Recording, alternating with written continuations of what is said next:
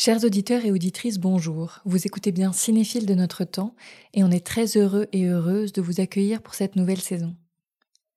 Avant de commencer, nous voulons vous donner quelques points de vocabulaire très précis utilisés dans cet épisode à propos du processus de développement de la pellicule utilisée pour faire des films. Le négatif est la pellicule sur laquelle se trouve le film une fois sorti de la caméra. Depuis ce négatif, une copie positive, est tiré sur une pellicule à grains très fins. Pour les films en noir et blanc, c'est ce qu'on appelle le marron. Cette copie nommée le marron n'est pas faite pour être montrée, c'est un élément intermédiaire pour protéger le négatif original. À partir de ce marron est tirée une nouvelle pellicule, reproduisant le négatif original, qui s'appelle le contre-type. Et c'est à partir de ce contre-type que sont tirées les copies destinées à être montrées dans les salles de cinéma.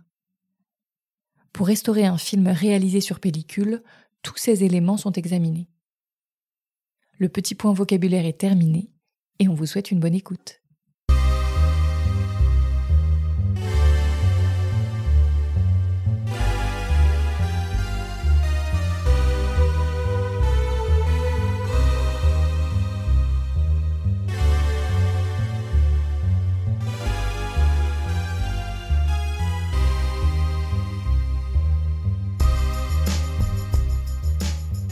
Notre invitée est d'abord un regard, qu'elle pose sur les gens qu'elle filme, mais surtout les gens avec qui elle travaille. Elle tisse des portraits des hommes et des femmes qui l'accompagnent, comme elle tisse l'image et la lumière des films qu'elle fabrique.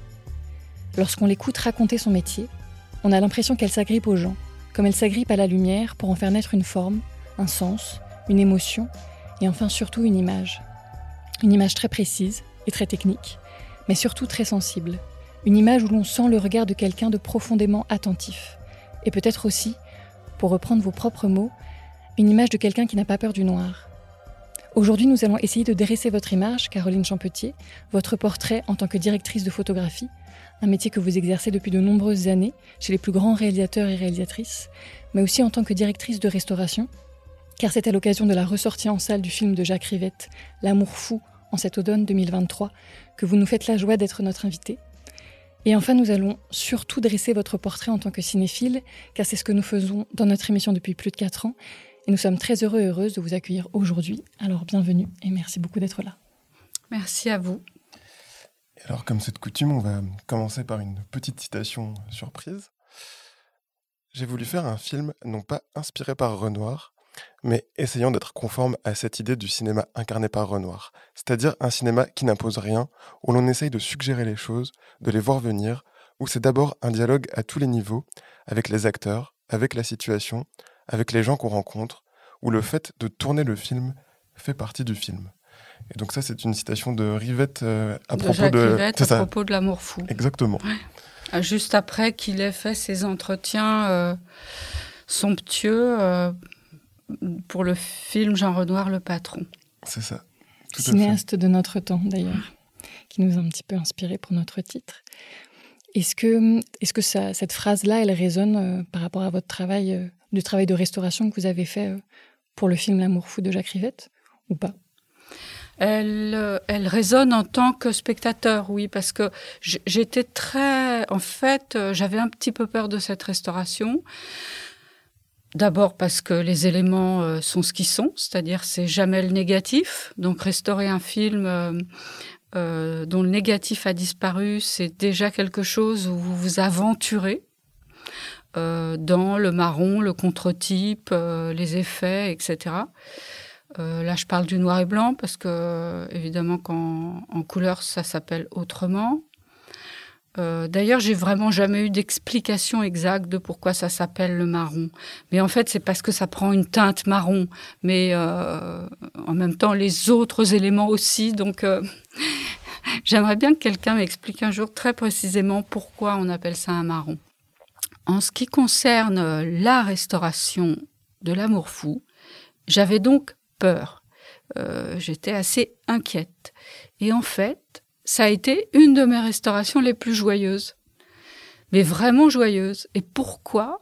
Parce que, justement, cette façon, ce regard de Rivette sur ces êtres, ces acteurs, puisque ce sont des acteurs dans le film, hein, mais des êtres, et d'une telle liberté, d'une telle grâce que je me suis retrouvée dans la même position que lui, à revoir ces gens des années 70, habillés euh, somptueusement, parce que j'adore la mode des années 70 pour les, filles et pour les garçons, euh, et que j'ai trouvé le déploiement du jeu des deux acteurs principaux euh, extraordinaire. Et d'ailleurs, celui de Jean-Pierre Calfon, je me suis vraiment dit euh, que si Jean-Pierre n'avait pas pris ses routes particulières, il aurait été le très très grand acteur de sa génération.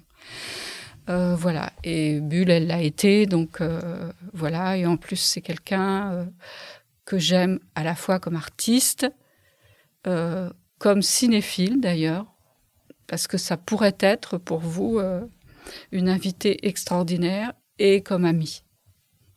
Donc, je crois que euh, ce dont parle Renoir, là, euh, Renoir, c'est un lapsus, ce dont parle Rivette, euh, laisser les corps vivre, c'est sans doute ce qui m'a tenu pendant ces trois semaines de restauration, ce qui nous a tenus, Pauline Bassen et moi, et à travers les méandres techniques qui faisaient que il fallait qu'on essaye euh, avec ces différents éléments qui, étaient le marron, le contre-type, le 16 mm, etc. Essayer de n'en faire qu'un seul, euh, ça nous a permis de tenir. Et ça, c'est-à-dire que le regard tient pas seulement parce que c'est un regard, mais parce qu'il est convoqué à autre chose, quoi, à pénétrer. Le regard, en fait, il pénètre. Et, le cinéma filme l'intérieur des gens. Donc, euh, justement, on vous a demandé comme première question si vous étiez un regard au cinéma, lequel seriez-vous? Et là, on va quitter Rivette, mais vous nous avez répondu par le regard de Jane Campion. Pour vous, c'est un regard qui, qui vous évoque quoi? C'est ça, une immense profondeur, quelque chose qui regarde les apparences, puisque les apparences sont la première chose qu'il vous est donné de voir, mais qui pénètre très vite au-delà des apparences pour aller très loin revenir aux apparences. J'ai l'impression souvent quand je regarde les films de Jane Campion que, ce, que, que cette spirale du regard qui est quelque chose, oui, qui s'arrête, euh, s'approfondit, revient, euh, elle, est là, elle est souvent là. Et puis j'ai envie de citer cette cinéaste euh, que je trouve majeure, voilà, mais euh, après, j'aurais pu, euh, j'aurais pu dire le regard de, de, Manet, ou le, vous voyez, il y a, y, a, y a beaucoup de regards qui, qui convoquent chez moi euh, à la fois une admiration pour celui qui regarde, c'est-à-dire ça peut être Jane Campion et ça peut être Manet, mais surtout qui me ramène à quelque chose de ce que euh, j'estime être le regard et, et, qui est cet exercice pour moi. Est-ce que ces regards qui comptent beaucoup pour vous, euh, ils agissent comme des boussoles aussi dans votre travail? Ou en tout cas, comme spectatrice, vous y revenez assez souvent? Inconsciemment, certainement. Parce que là, dans la citation que vous, me, vous venez de me lire, euh, à vrai dire, je pourrais très bien la rapprocher de la peinture de Manet. C'est-à-dire que Manet est quelqu'un qui filme les corps des gens. Euh, ayant fait un, petit film sur Berthe Morisot et je me suis confrontée au fait de filmer euh, les toiles de Manet, mais c'était incroyable. J'avais l'impression que les, personnages étaient, avec nous sur le plateau. Donc, quelquefois, je devais recouvrir les toiles en partie pour que cette présence ne soit pas trop forte. Donc, cette présence des corps, euh, Manet se la pose comme Rivette se la pose. Euh, Rivette disait souvent Je veux voir le corps des, je veux voir les bras des acteurs. J'ai besoin, pour entendre un acteur, de voir ses bras jusqu'à ses mains. Euh, il me disait ça quand nous tournions la bande des quatre. Euh, bah, c'est vraiment clair que le corps. Euh, c'est aussi un regard qui prend en entier, et c'est autant présent chez Rivette que chez Jane Campion. De, quand je dis qu'il prend en entier, c'est-à-dire qu'il prend aussi dans toute la complexité de, des êtres. Oui, oui, absolument. Et, moi, je voulais vous demander quand est-ce que vous l'avez découvert, Jane Campion, et quand est-ce que voilà, ce, regard a commencé à vraiment travailler sur vous Je l'ai découvert avec ses premiers films arrivant en France, hein, Sweetie, euh, euh, voilà, c'était c'était même sidérant qu'une femme ait cette liberté euh, de, de, de, présenter justement un corps qui était difficile, bon, cette rousseur, cette sauvagerie. Bon, j'ai souvent pensé que Jane Campion avait pu ou su devenir la cinéaste qu'elle était parce qu'elle vivait en Nouvelle-Zélande, très loin de, très loin des capitales, euh, vous voyez Paris, euh, Tokyo, euh, New York, etc. Très loin de la mondanité, en fait. Voilà, qui est quelque chose que j'ai en horreur et et ouais, très loin de la mondanité. Oui, c'est quelque chose qu'elle dit qu'elle fuit souvent. Je ne savais pas qu'elle le disait. Et c'est aussi Moi, c'est sa, sauvagerie et je la ressens comme ça, comme un. immédiatement. Oui, c'est ça qui transpire de ces images, je trouve, c'est qu'il y a. C'est comme si les images n'arrivaient pas très bien à contrôler toute la force de l'émotion qu'il y avait dedans et toute la violence parfois qu'il y avait dedans. Enfin, je pense par exemple à Bright Star où il y a des émotions extrêmement fortes contenues dans des images qui sont très belles, mais c'est presque, je ne sais pas, ça déborde. Ça frémit. Oui. Ah oui, mais c'est tenu. Hein. Mmh. Ça déborde, mais c'est tenu. alors, après, en deuxième question de ce petit portrait chinois, on vous a demandé si vous étiez une ombre ou un noir au cinéma. Et alors là, vous nous avez répondu par Les Noirs de David Lynch, donc au pluriel. Euh, ce que je trouve très intéressant parce que, effectivement, le noir habite toute sa filmographie et il y en a de différentes natures, faites sur différents supports. Donc, euh, Qu'est-ce que vous vouliez dire par ça, justement? Je voulais dire que c'est là que j'ai compris, mais alors là, c'est plus tard, hein, parce que Lynch, euh, c'est plus tard dans, dans, ma vie de, à la fois de spectatrice, de cinéphile et même de directrice photo. Euh, euh quand j'ai vu les premiers films de Lynch, je me suis dit, ah oui, ces noirs sont possibles.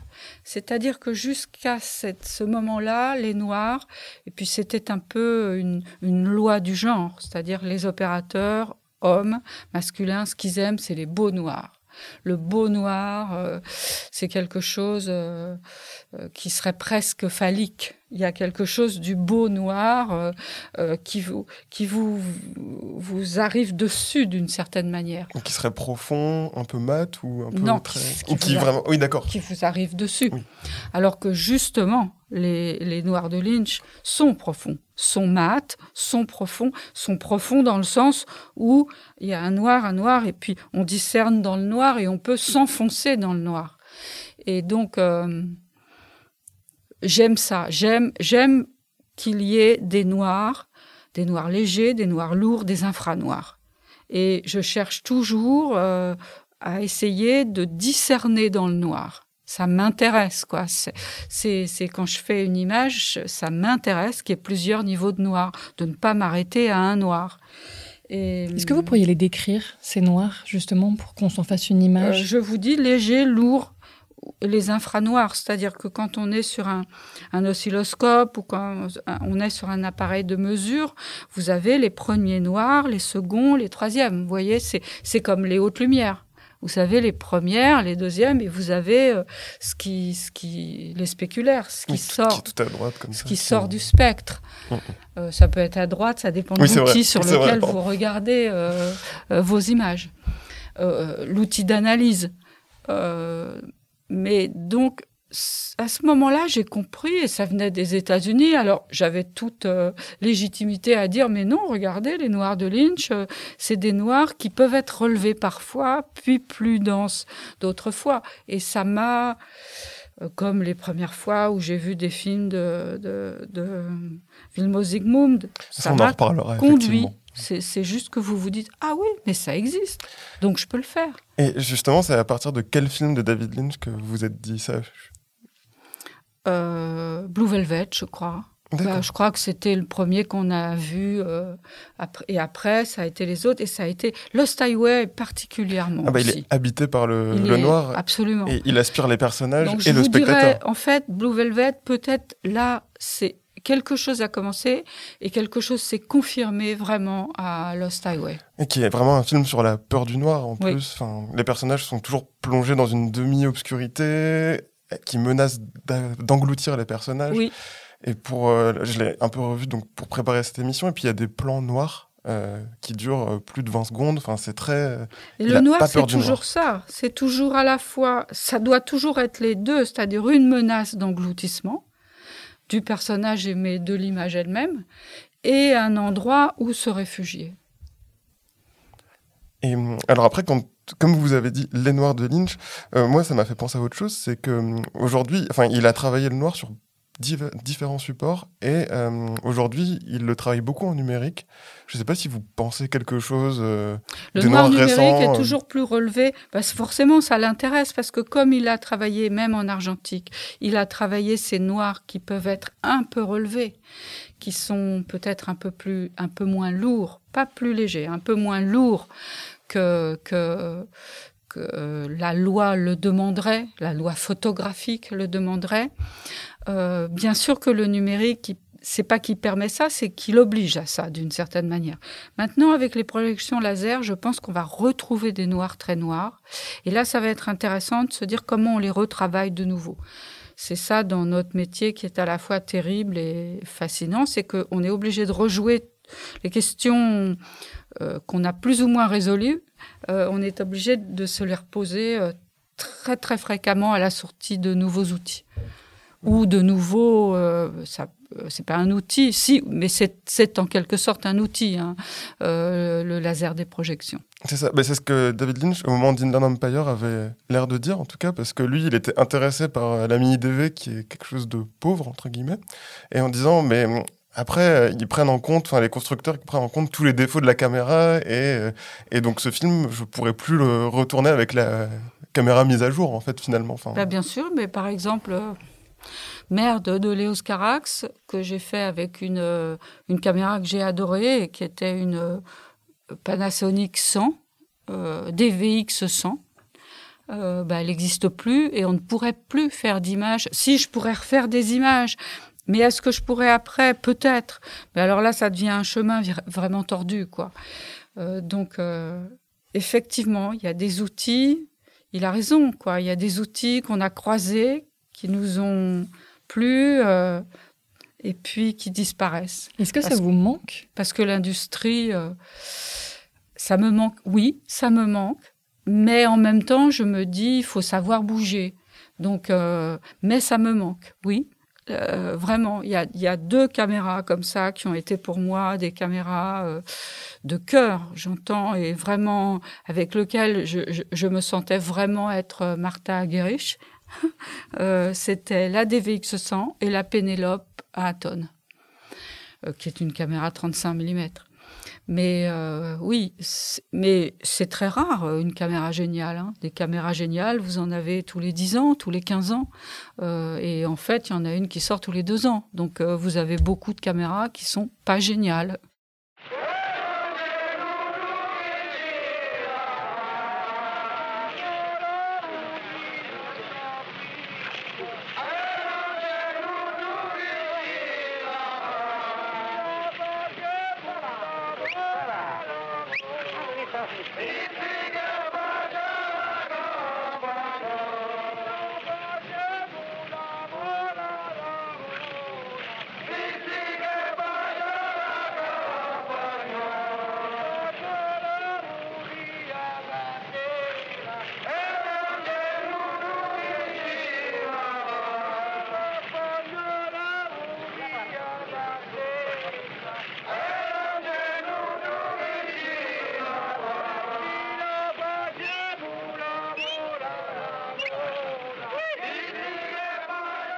Lorsqu'elle étudiait encore le cinéma à l'école, notre invitée avait pour habitude d'exercer son regard en allant revoir les films, même les plus opaques à ses yeux. Pour nous, elle se souvient d'une séance un peu particulière du terrible Stromboli de Rossellini qui, pour de drôles de raisons, fut une révélation.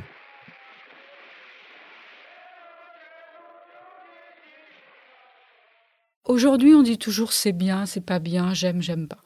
C'est quelque chose. Moi, j'ai eu j'avais de grandes conversations avec Claude Jean-Philippe là-dessus, une grande difficulté à comprendre Rossellini.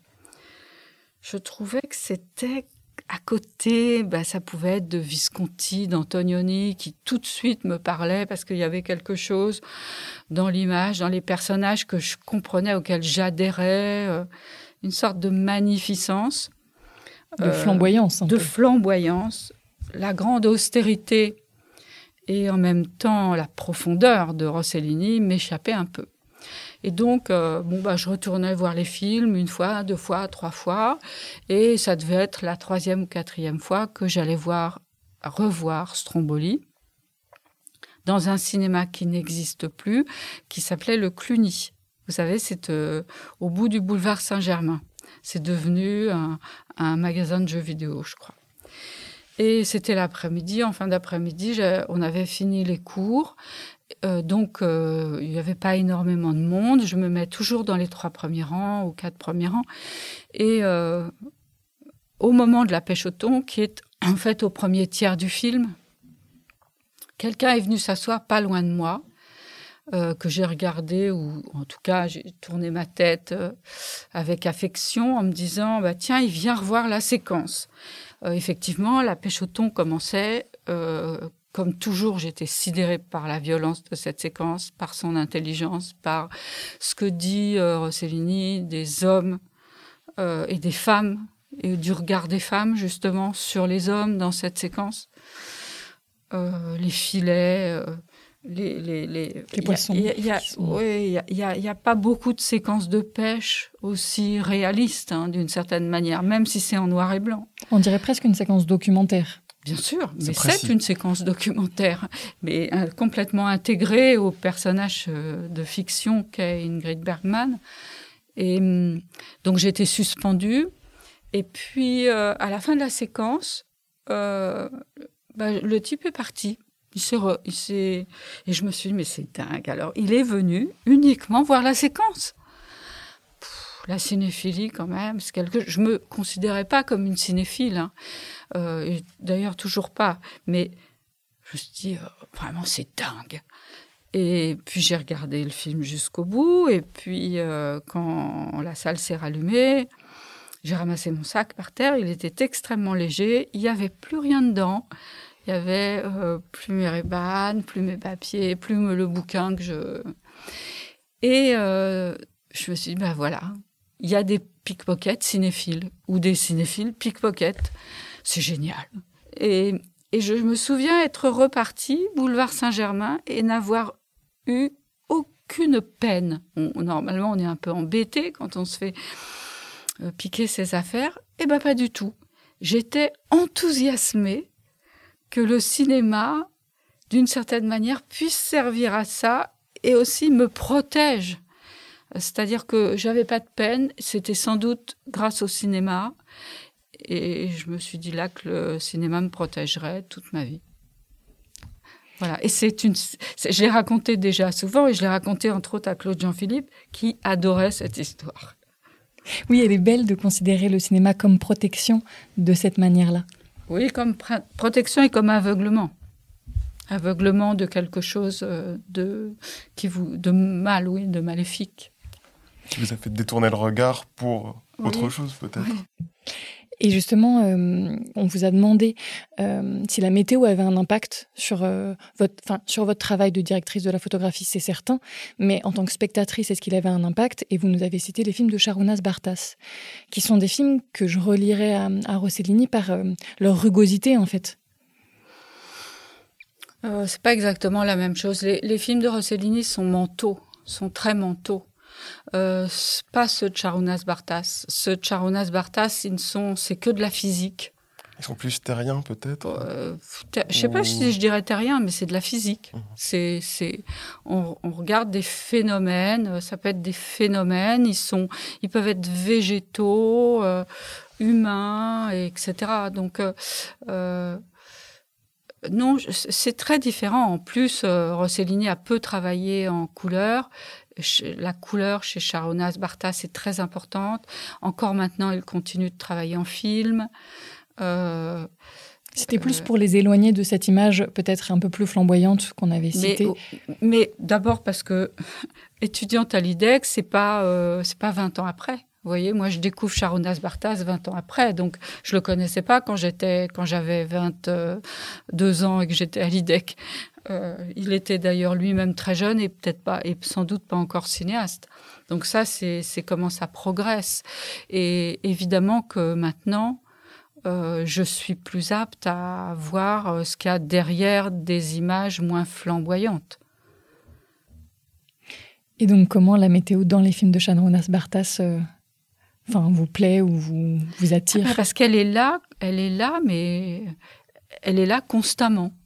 Il y a quelque chose du tout, du tout du, du, de la nature filmée, parce que tout est toujours dans la nature chez Bartas, euh, qui est là. C'est-à-dire donc aussi la météo. Et, mais je pourrais aussi citer euh, euh, les strobes dans, dans, certains de leurs films. Hein. et pour l'avoir moi-même expérimenté en tant que participant à leurs films comme technicienne sur leur plateau. Euh, attendre une fausse teinte ou aimer la fausse teinte ou la voir venir. Euh, c'est d'ailleurs des choses qui nous, qui, nous énervent parce que maintenant je n'ai plus peur des fausses teintes grâce à des gens comme ça avec lesquels euh, j'ai travaillé ou dont j'ai admiré le travail comme Bartas. Est-ce que peut-être pour les autres auditeurs aussi, vous pouvez expliquer un peu ce qu'est une fausse teinte? Ouais, la fausse teinte, euh, il faut pas. Quand, vous savez que vous êtes dans une séquence très découpée, la fausse teinte, euh, elle peut vraiment vous emmerder. Donc, euh, donc on attend le soleil. Mais quand on sait que le plan peut se déployer, c'est très beau de voir un nuage qui passe et donc qui qui fait une ombre sur le sol, puis redégage le sol. C'est ça une fausse teinte. C'est quand quand un nuage Vient altérer la lumière. Vient altérer la lumière plus ou moins fort. Et en tout cas, vous avez cité euh, Few of Us euh, de Sharonas Bartas, donc, et effectivement, euh, c'est peut-être pas la matière même du film, mais il y en a, il y a énormément de ce, ce, phénomène-là aussi. Enfin, c'est quelque chose, on dirait qu'il a traqué ce genre de, de jeu de la lumière. Peut-être. Il peut ça, il faudrait lui demander. Mais en tout cas, quel plaisir de voir ça se, se déployer, quoi il y a quelque chose, oui, dans son cinéma de, profondément physique, quoi. Et on se sent un peu nu face à ces images aussi. Enfin, il y a quelque chose de plus grand, c'est intime pourtant, mais. Ah oui, mais parce qu'il filme le monde. Hein. Mm, mm. Le monde, oui, oui, on se sent humble et nu, c'est vrai. Et c'est aussi sans doute pour ça que j'aime autant ces films. J'aime beaucoup les films qui me, qui, me, euh, je vais dire une expression, mais sans, qui me ferment ma grande gueule. C'est-à-dire, euh, oui, le film euh, qui vous, vous fait taire, quoi. Dans l'ensemble, on ne parle pas bon dans les films, mais... Mais parfois, on ne parle pas après non plus, on n'en a pas envie. Voilà. C'est ça, ça nous laisse sans... J'aime cette idée que ça nous fait taire.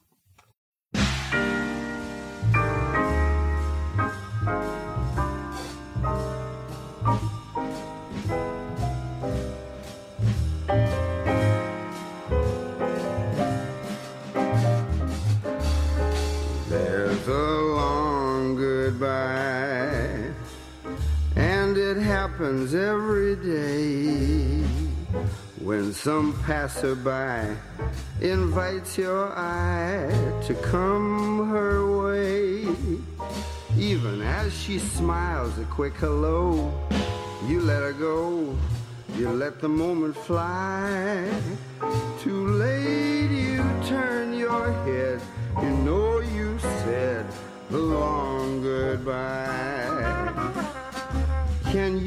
recognize the theme?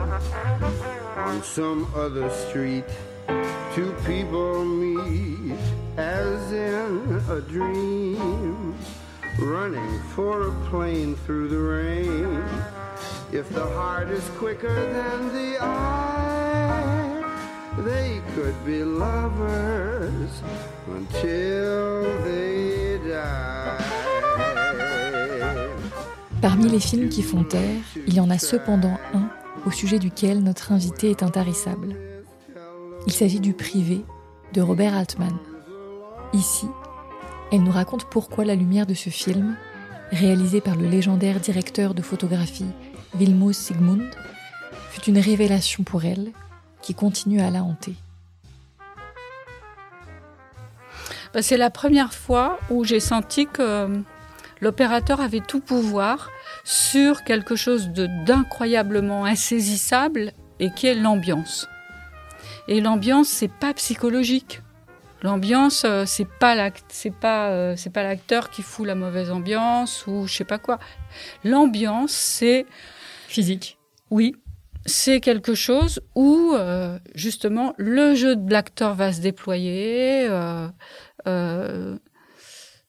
quelque chose du film qui n'est pas le film, mais qui entoure le film ou qui soutient le film. Euh, et donc, oui, cette, ce terme ambiance appliqué à ce que je savais faire, que je devais savoir faire, la lumière, euh, là, ça a été une révélation.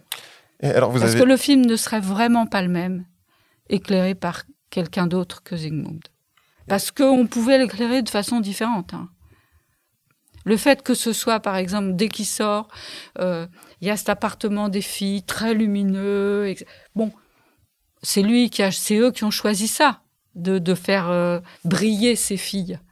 Vous voyez, donc, alors que lui, il était avec son chat dans sa cuisine, dans cette espèce de, de, de semi-obscurité ou semi-clarté.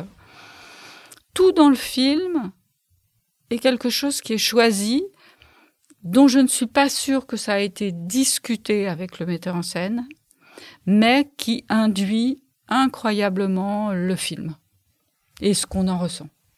Et justement, vous aviez dit que euh, dans ce film, la lumière, c'est le décor, justement. Donc, est-ce que c'était ça aussi la révélation, euh, le fait que ça Non, c'est le décor. Oui, enfin, c'est pas le décor parce qu'il y a un décor, mais la lumière, c'est pour ça que je parle par exemple de l'appartement des filles, etc. La lumière le, sculpte complètement. Donc, euh, oui, c'est là que j'ai saisi euh, le, pouvoir de, l'opérateur, enfin du directeur photo.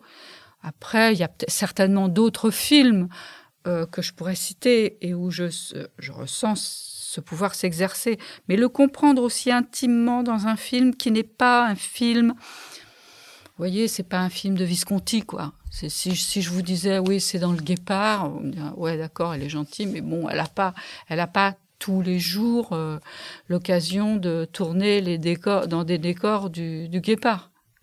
Alors que le privé, si. Pourquoi? C'est des appartements, c'est un appartement, il sort de son appartement, il y a des rues. Bon, évidemment, il y a une, il y a, une plage. Cette plage, elle est incroyablement intelligemment éclairée. Euh, il n'a pas du tout joué. Vous voyez, il n'a pas, il a pas déployé les grands moyens et fait venir la lumière de derrière la mer, par exemple. Il s'est dit, bah oui, il y a des maisons sur bord de mer et ces maisons, elles éclairent jusqu'où elles peuvent éclairer et pas plus loin. Et ben ça, c'est génial. Parce que beaucoup d'opérateurs veulent aller trop loin. Et là... Trop éclairé, vous voulez dire? Oui, trop éclairé, mais trop loin. Trop loin avec la lumière. Vous voyez, là, il y a un front de mer, il y a des maisons qui éclairent, particulièrement celles des protagonistes, et ça éclaire jusqu'où ça peut. Après, c'est noir. C'est gonflé de faire ça. C'est vrai qu'en plus, Vilmos Sigmund était réputé pour travailler beaucoup avec des lumières directionnelles, à tenter des choses comme ça. Et puis, il a aussi un traitement de la pellicule, notamment pour ce film. Je crois qu'il l'a flashé. Pas pour le privé. Ah, pas pour le privé? Non, c'est pour euh, John McCabe et Mrs. Miller. Mmh. C'est là où il s'est dit, oui, on va, on va flasher, c'est-à-dire que la pellicule, et ça c'est toujours une histoire de noir, euh, les noirs c'est quand même l'ennemi de l'opérateur, hein.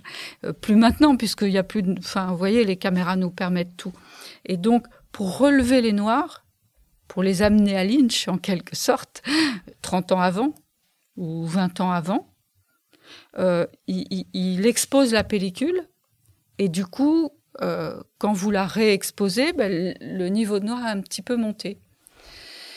Mais il y, a, également beaucoup de grains. Il y, a, énormément de choses très gonflées dans, dans John McCabe et Mrs. Miller.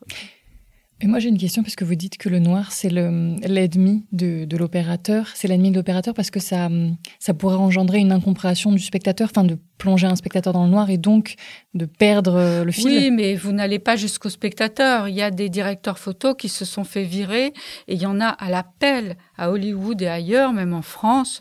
Je ne vais pas vous citer des noms euh, qui ont auxquels on a demandé de quitter le film parce que ce qu'on voyait, euh, on ne voyait pas assez. Parce que tout, tout est aujourd'hui, on voit tout puisqu'on a l'écran en direct. Encore faut-il qu'il soit bien réglé, etc. Mais là, on travaillait caméra obscura, donc il fallait faire confiance. Et après, quand vous voyez au rush que votre image, elle est très sous-exposée, bah, confier le film à quelqu'un qui vous a sous-exposé des images, pour un producteur, c'est compliqué. Donc euh, voilà, il fallait toujours, il fallait, il fallait la connaître cette limite. Et ça, c'est ce que fait magnifiquement Vilmos Zsigmund, et qui après inspire des gens comme Bruno Nuiten, etc. Mais euh, cette, cette, limite, justement, puisqu'on aime le noir, on l'aime, mais, mais c'est un faux ami. Donc, ce qu'il faut, c'est vraiment ne, en même temps savoir que c'est avec le tirage positif que vous redescendrez un petit peu vos noirs. Vous voyez, il ne faut pas prendre trop de risques à la prise de vue. Oui, c'est ce que vous dites euh, aussi quand vous avez fait toute une nuit de Chantal Ackerman. Vous parlez beaucoup du fait que vous étiez un peu à la limite de la sous-exposition.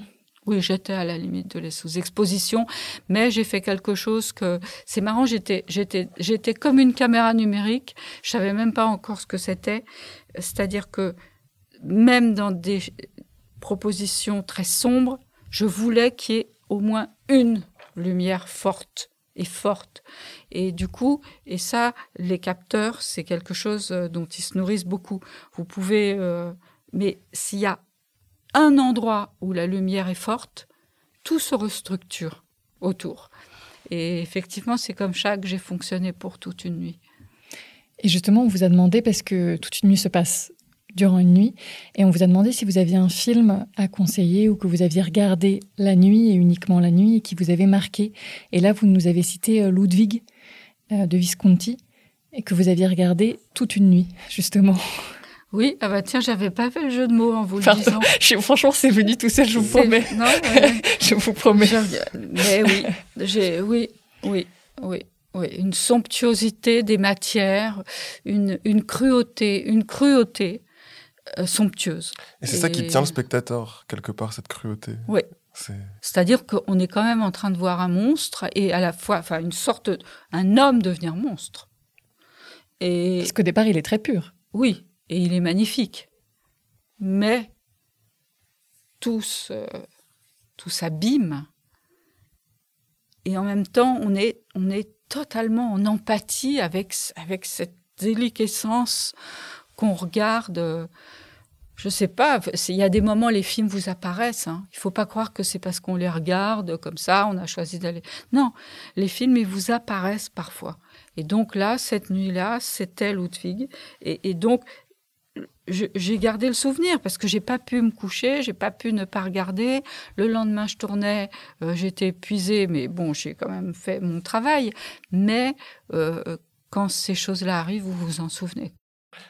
Et c'est intéressant que vous disiez que c'est un film qui vous est apparu parce que euh, j'ai le sentiment que ce film, c'est que, enfin, les personnages ne sont que des apparitions. Enfin, ils sont presque filmés comme des fantômes. Ben, ils sont, oui, oui. Enfin, c'est comme s'ils étaient déjà morts quelque part. Enfin, c'est très ben, perturbant. Ils passent tout le temps de. Ben, c'est ce qu'ils filment. Ils filment le passage. Ben, ils le filment aussi dans Mort à Venise. Hein. Ah bah oui, évidemment.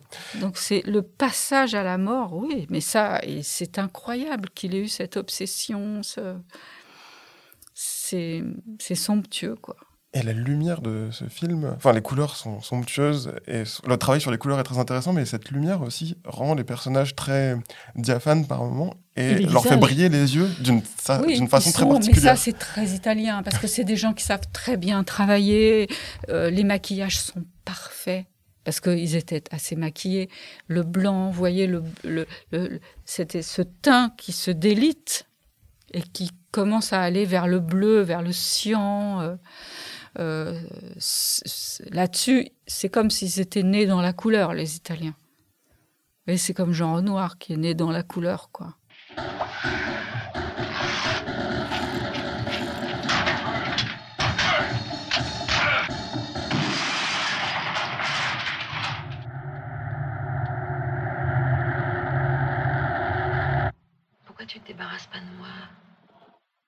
Après la couleur, plongeons dans le grain du noir et blanc. Convaincu que transmettre le cinéma, c'est aussi transmettre sa façon de le restaurer, notre invité a eu à cœur de nous raconter la restauration folle de l'amour fou de Jacques Rivette. Tu trouveras rien d'autre ailleurs. Tu me chercheras toujours. Alors reste avec moi. Retourne-toi, serre-moi. Ne regarde pas. C'est une aventure parce que le négatif a brûlé. C'est le, négatif a brûlé dans l'incendie euh, du laboratoire GTC en 1973.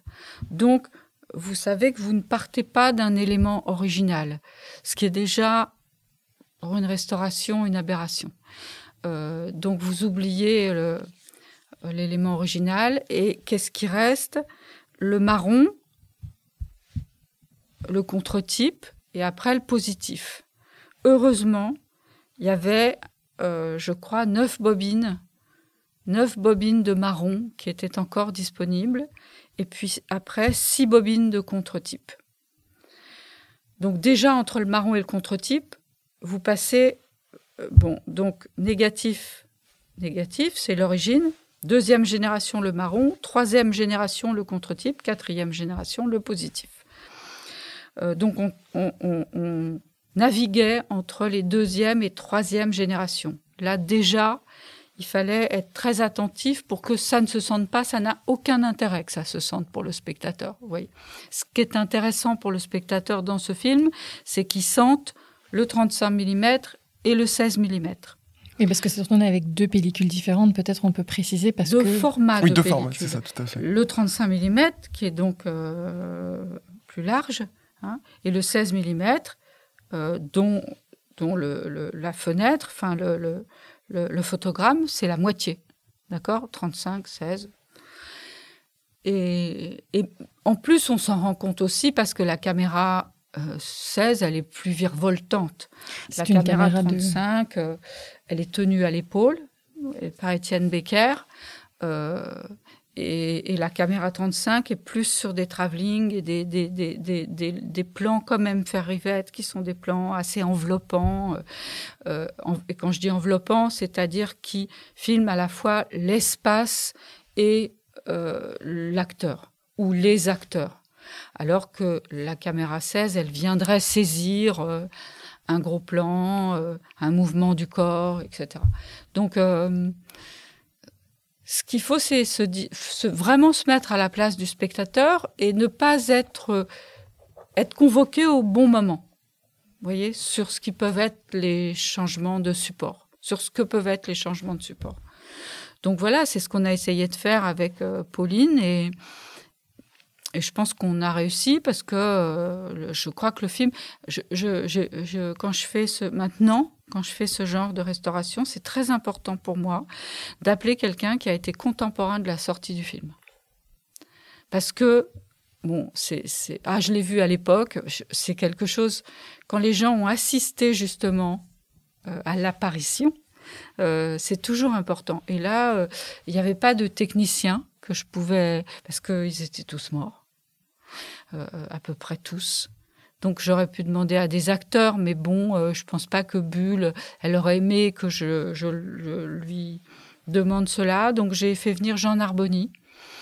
Et, et il a regardé le film, euh, les 4h15, euh, vraiment. euh, euh, euh, et après, il, a commencé, il est parti sur une théorie extraordinaire. Il m'a pas parlé physiquement du film. Là, le prochain film que je restaure, c'est Les deux Anglaises et le continent. J'ai une chance euh, vraiment folle. hein. Et hum, là, j'ai appelé Yann Deday. Et donc, je sais qu'avec Yann, euh, les Qui- qui questions était le physiques, monteur de oui, François Truffaut. avec les questions physiques du film, euh, seront pré- présentes et précises. Parce que le fait de vouloir avoir quelqu'un qui ait assisté à la première du film ou qui était là au moment de la sortie, parce que vous voulez retrouver quelque chose euh, de ça dans votre restauration? Mon ambition, c'est que le film apparaisse, réapparaisse comme il est apparu. Oui, vous le faites en pensant au spectateur euh, contemporain. Oui, oui. Mais en mêlant le spectateur contemporain au spectateur de l'époque. Enfin, c'est comme si. euh, qu'il y a quand même une évolution entre le spectateur de 1968 avec euh, le spectateur d'aujourd'hui. Donc est-ce que vous prenez ça en compte ou pas? Une évolution de quoi? Une évolution tout simplement, que les, enfin, c'est plus la même génération, c'est, c'est plus le même monde, en fait, tout simplement. Et c'est plus les mêmes supports de diffusion, peut-être que. Je sais pas si ça joue ça. Je pense que le cinéma est plus fort. Je, pense que le cinéma est plus fort que le temps. Et euh, on, on sait bien les films qui tiennent dans le temps. On est soi-même étonné. Par exemple, euh, vous avez cité Toute une nuit. La façon dont Toute une nuit euh, tient à travers le temps est une chose sidérante. De dix ans en dix ans, je me dis ah oui. Et ce sont des jeunes gens qui le revoient et qui le demandent dans des écoles et auxquels ça ouvre les yeux sur ce qu'on peut faire euh, quand on veut faire un cinéma non dialogué, un cinéma du corps, hein, encore une fois là. Euh, et je me souviens que Rivette aimait énormément ce film. Donc euh, je, ne suis pas certaine qu'il y ait d'évolution.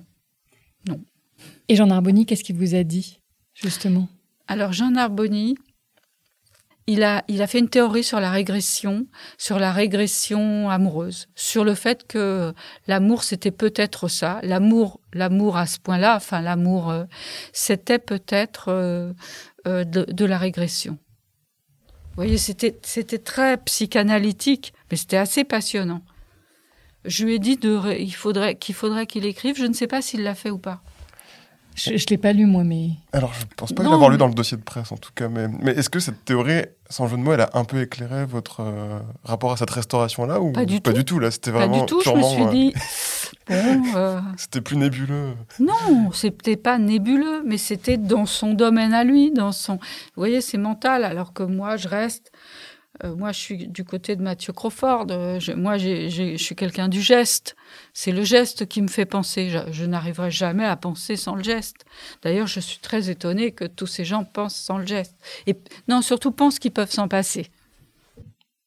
Et vous avez parlé de bienveillance aussi. Dans votre réponse, vous nous citiez le fait qu'il fallait regarder, enfin, je vais essayer de reprendre votre phrase euh, exacte, c'était euh, euh, quand on restaure un film, on rentre dans une grande intimité de fabrication avec ceux qui ont fait le film. Ça demande une capacité d'analyse critique et aussi beaucoup de bienveillance. Alors vous citiez le geste, mais il y a aussi Ah, ça. La bienveillance, c'est plus par rapport au metteur en scène et à l'opérateur. Hein. C'est pas par rapport aux acteurs. Vous voyez, c'est pas parce qu'on est né- les acteurs, on est nécessairement bienveillants. C'est que quand vous êtes opérateur, quand vous êtes directeur photo, vous savez ce qu'a fait un, autre directeur photo. Vous pouvez l'analyser. Et donc, ça, euh, c'est- à cause de la restauration de Paula X, parce que je viens de la finir et, et vos questions sont arrivées à ce moment-là.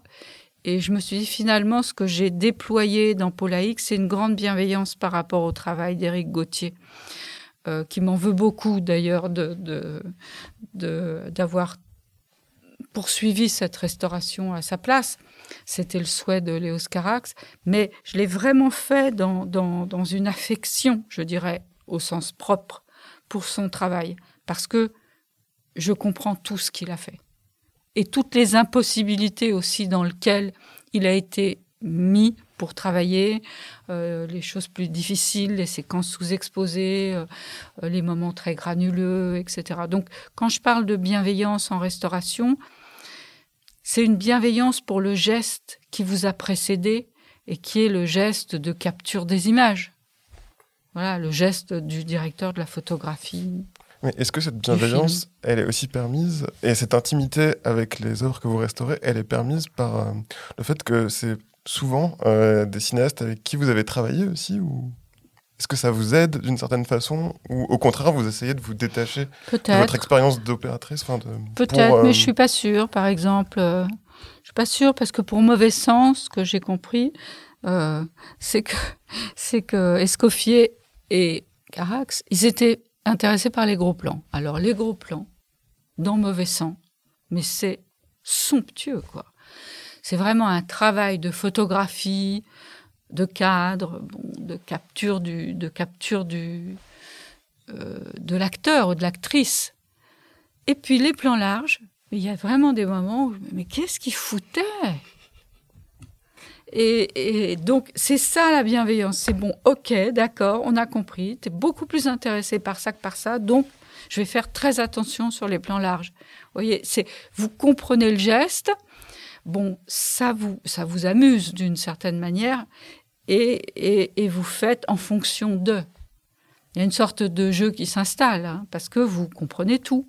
Ça, c'est une dialectique quelque part. Et c'est pour ça que c'est essentiel et je le redis, que ce soit des directeurs photos qui restaurent des films, enfin en tout cas qui travaillent euh, au réétalonnage ou à l'étalonnage des films euh, à restaurer, c'est parce qu'ils comprennent le geste. Parce que sinon, si on n'est pas euh, opérateur, on ne le comprend pas. Surtout que ça permet de garder une, un regard et une éthique aussi, parce qu'il y a aussi cette dérive de vouloir rendre le film plus beau ou différent ou de l'altérer par rapport à, ce qu'il était de façon originale. Mais toutes ces petites, euh, je dirais, petites améliorations qui vont dans le sens de l'image et qu'aujourd'hui euh, le numérique vous permet de faire, il faut, il faut doser, bien sûr, il faut faire très attention. Mais il faut les faire aussi. De toute façon, la chose est, simple et pure, c'est qu'il faut que le spectateur comme et c'est pour ça que je suis. C'était un, truc que me disait euh, Desplechin avec avec irritation parfois. Oui, tu es une très bonne spectatrice. Quand je travaillais avec lui sur la Sentinelle, oui, je suis une spectatrice.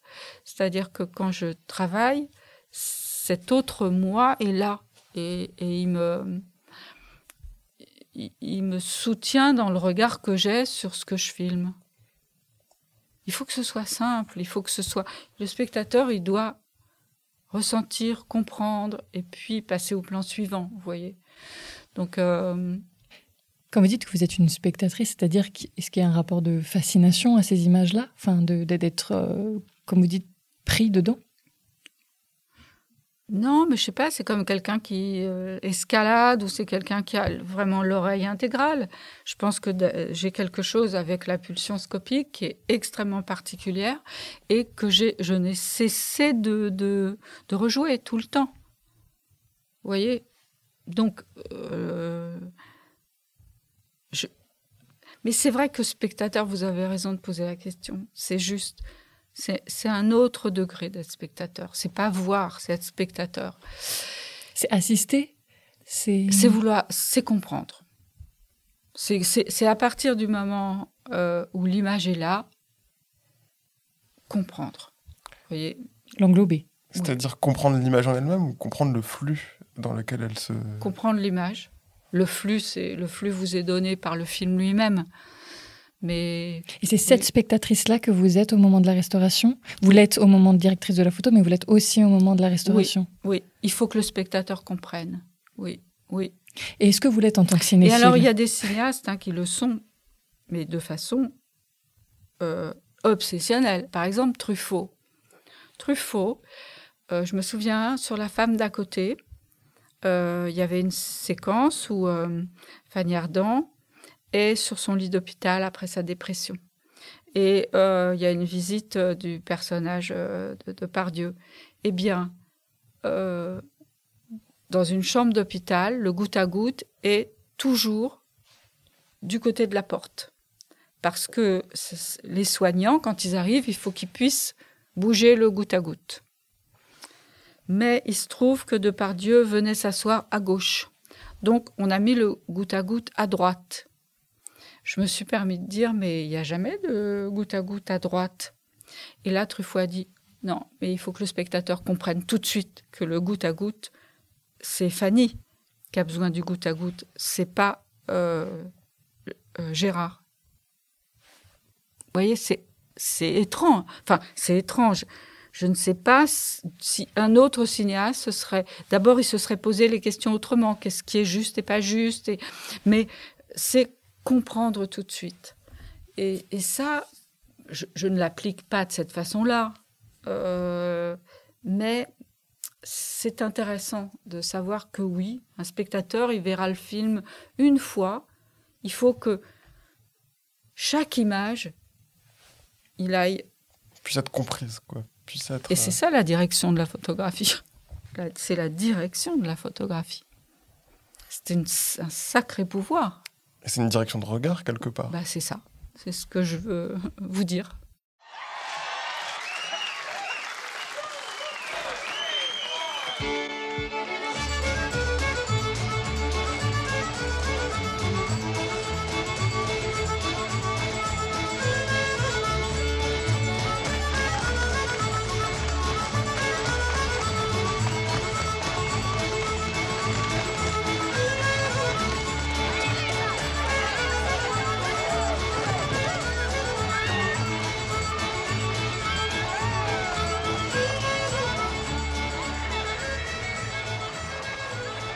Va finir avec euh, notre dernière question.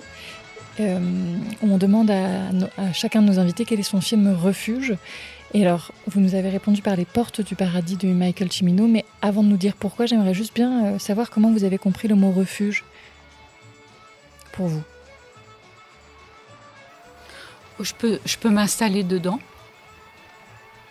Alors pourquoi? Parce qu'il est long. Comme ça, j'ai vraiment beaucoup de temps. Euh, j'ai beaucoup de choses à regarder.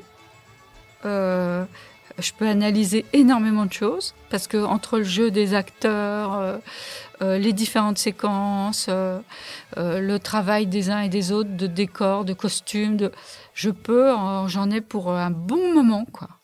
Et en même temps, il y a un plaisir immense de spectateur aussi. Enfin, il y a un mouvement. il est très romanesque ce film, Ouais, je ne sais pas si on refera des films comme ça. Mais il se regarde dans un souffle justement. Ouais. Et- Oui, exactement. Quel film. Bon, il y a aussi Il était une fois l'Amérique. Mais bon, euh, je- j'aime. Je pense que je mets euh, les portes du paradis euh, au-dessus en tant que refuge. Et c'est la lumière de Vilmos Sigmund aussi. Oui, c'est vrai. Que vous pouvez nous en dire quelques mots de cette lumière euh, et de ces choix euh, très particuliers qui ont été faits? Bah, elle accompagne totalement le film. Et vous voulez que je vous dise, je vous avoue, j'avais oublié que c'était Zygmunt. C'est-à-dire le film est tellement pour moi euh, comme ça une sorte de, de- de splendeur, justement, de refuge, que, que je ne pensais plus à lui. En même temps, c'est sa force, c'est qu'il est dans une telle euh, symbiose avec Chimino, avec le sujet, avec le film, Oui. enfin avec tout ça, qu'il arrive à se faire oublier, alors même qu'il a quand même laissé sa marque de chef opérateur, et en partie avec ce film. Donc c'est ça qui est très intéressant. Ah oui, il l'a il l'a laissé sur aussi beaucoup d'autres Ah bah films. évidemment. Mais oui, mais ce film est, oui, il est hors norme, c'est vrai. Et c'est une image avec une épaisseur euh, et une profondeur aussi. Enfin, on sent la fumée. Oui, Il y a des espèces de filtres enfin, qui, qui empêchent de regarder. En même temps, on voit très très loin dans l'image. Très difficile la très- fumée. oui. Très difficile. Et tout le ça, les travail de Américains là-dessus savent faire. C'est incroyable. Vraiment, j'avais oublié à quel point euh, ce travail sur la fumée était magnifique dans le film. Vous avez raison. Ça m'a énormément frappé. Et pourquoi c'est très difficile la fumée? Parce que ça se dissipe, parce que la maîtriser, parce que tout est affaire de temps au cinéma. C'est-à-dire, c'est comment vous allez tenir dans le plan, comment ça va tenir dans le plan. Donc la fumée, on la, lance au dernier moment, on attend un peu, on dit c'est bon, mais le temps du plan, elle, s'est dissipée. Alors il y a ça, et puis il y a les raccords. C'est-à-dire que quand vous devez recommencer, et, à ce moment-là, ils n'avaient pas les écrans pour vérifier le niveau de fumée. hein. Donc, euh, euh, c'est immatériel. C'est magnifique. Il y a un spectacle de, de Gisèle Vienne comme ça, où il y a de la fumée qui se déploie dans le théâtre. C'est extraordinaire. C'est un très beau matériau. Ça amène de la matière à l'image. Beaucoup. c'est c'est- Et ça, on ne sait pas faire, nous. Franchement, comme dit Godard, on ne sait pas faire. Eh ben, merci beaucoup Caroline Champetier. Et on en profite juste pour remercier Audrey Grimaud d'avoir euh, rendu cet entretien possible, Elodie Imbaud de la Cinémathèque de nous permettre d'enregistrer ici, et Gabriel Régnier pour sa musique.